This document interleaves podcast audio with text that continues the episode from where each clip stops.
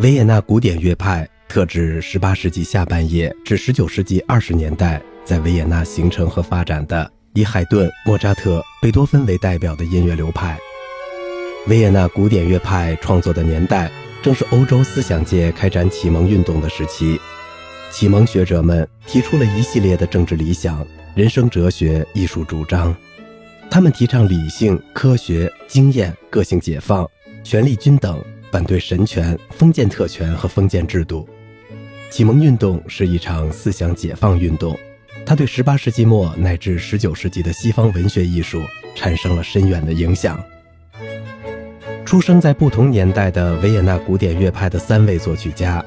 虽然有各自的创作特点，但他们都在不同程度上受到启蒙运动思想的影响，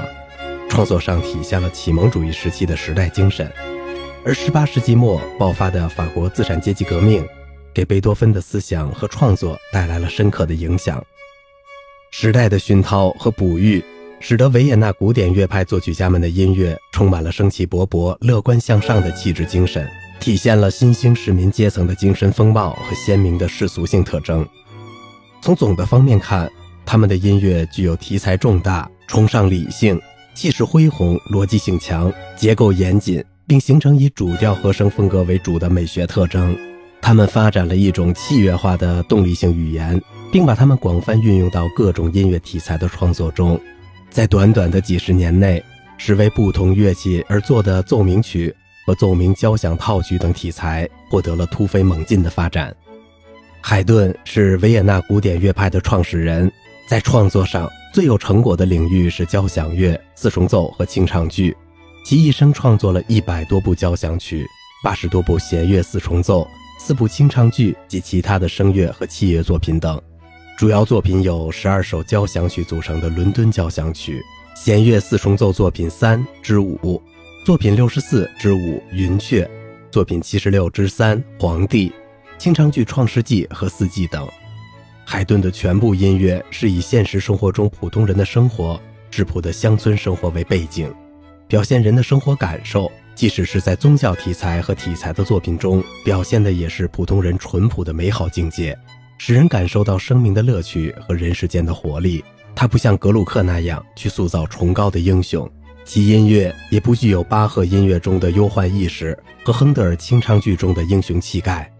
所表现的就是普通的生活感受及对生活淳朴的乐观信念。他的全部音乐可以用生活风俗性来概括。海顿的音乐具有较强的世俗文化特征，通俗、简洁、明晰。海顿的音乐还具有结构严谨、逻辑性强、形式对称、音乐语言典雅、清新明快、无强烈的戏剧性等风格特征。与民间音乐的联系使它的旋律具有流畅、单纯、通俗、方整的艺术特点。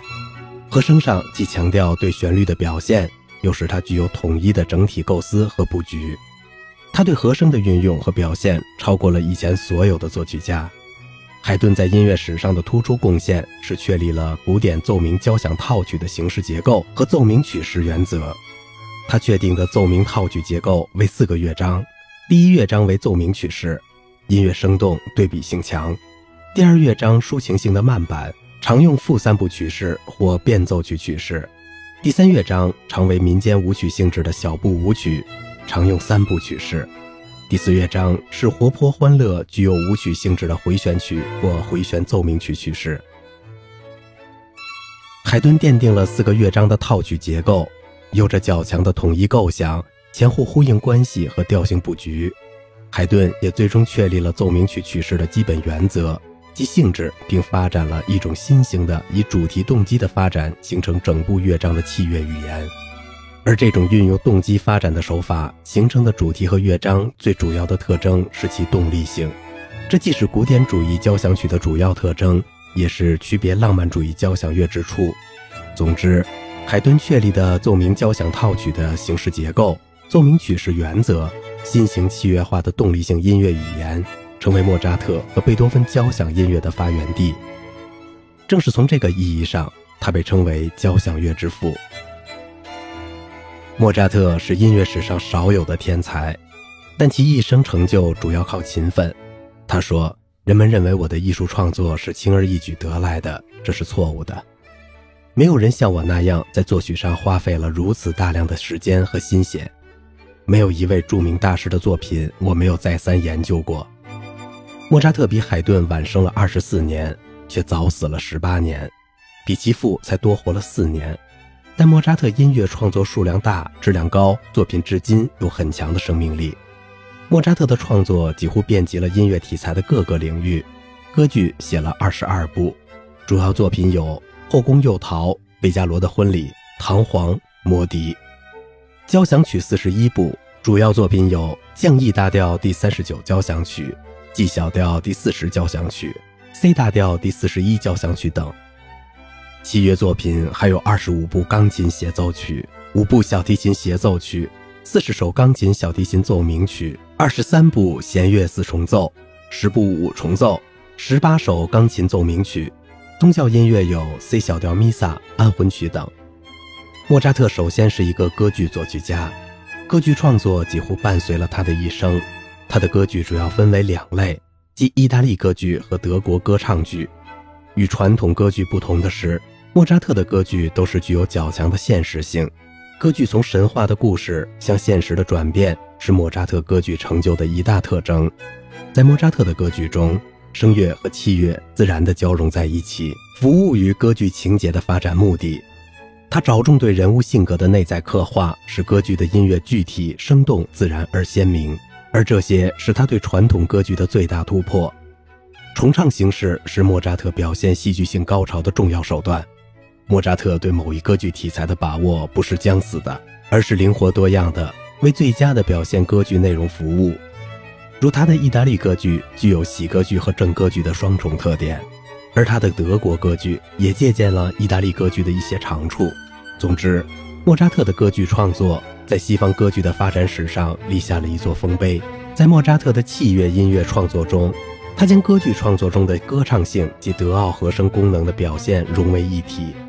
创作出既有抒情表现又有动力性展开的古典主义器乐作品，这些作品更加细致地表现了作者的不同感受。器乐音乐的对比性特征更加鲜明地反映在乐章主题之间。在莫扎特器乐音乐奏鸣曲式中，往往用第二个副部主题加强音乐的对比性，相应的其他部分比海顿有了更大的扩展，和声语言的复杂运用。远近关系的调性布局，既增强了音乐的表现性，又使这种表现在一定的结构之内。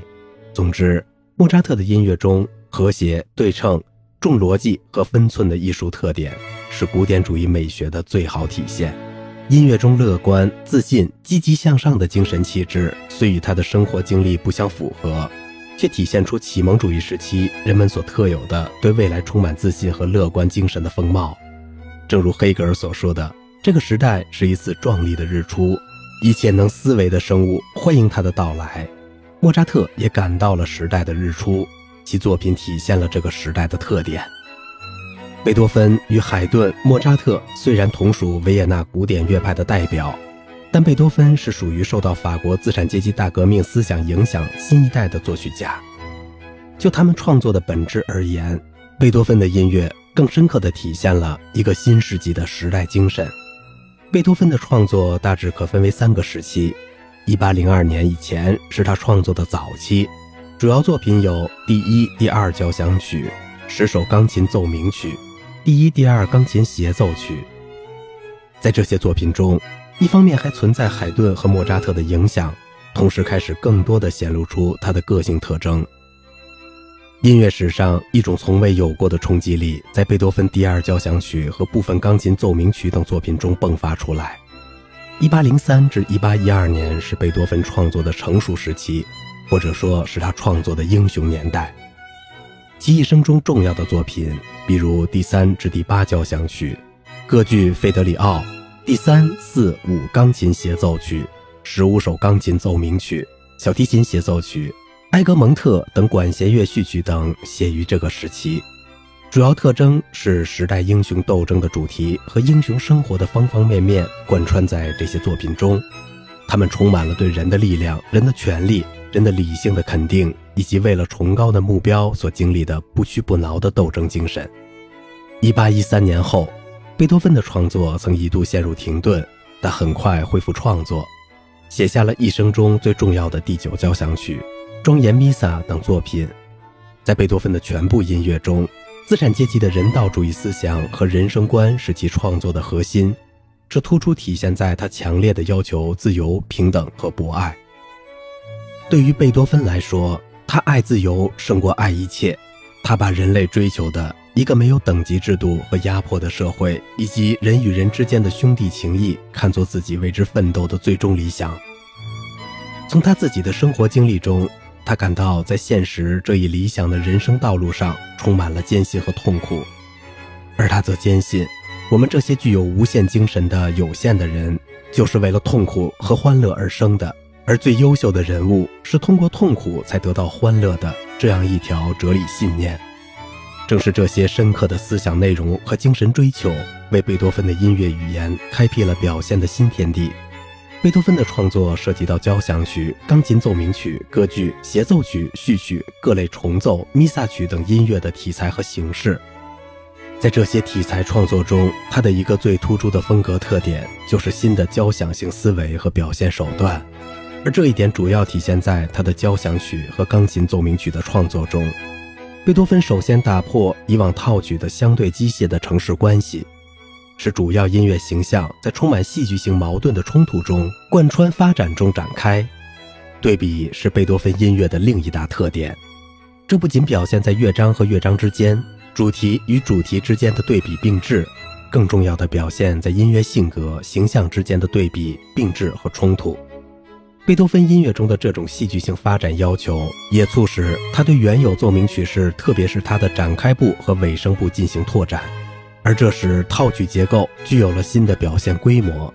贝多芬还将法国革命时期悼念英雄的葬礼进行曲，以及充满青春活力、激情、泼辣的谐谑曲引入到交响曲结构中，使交响曲这一题材形式发生了质的变化。好了，今天的节目就到这里了。我是小明哥，感谢您的耐心陪伴。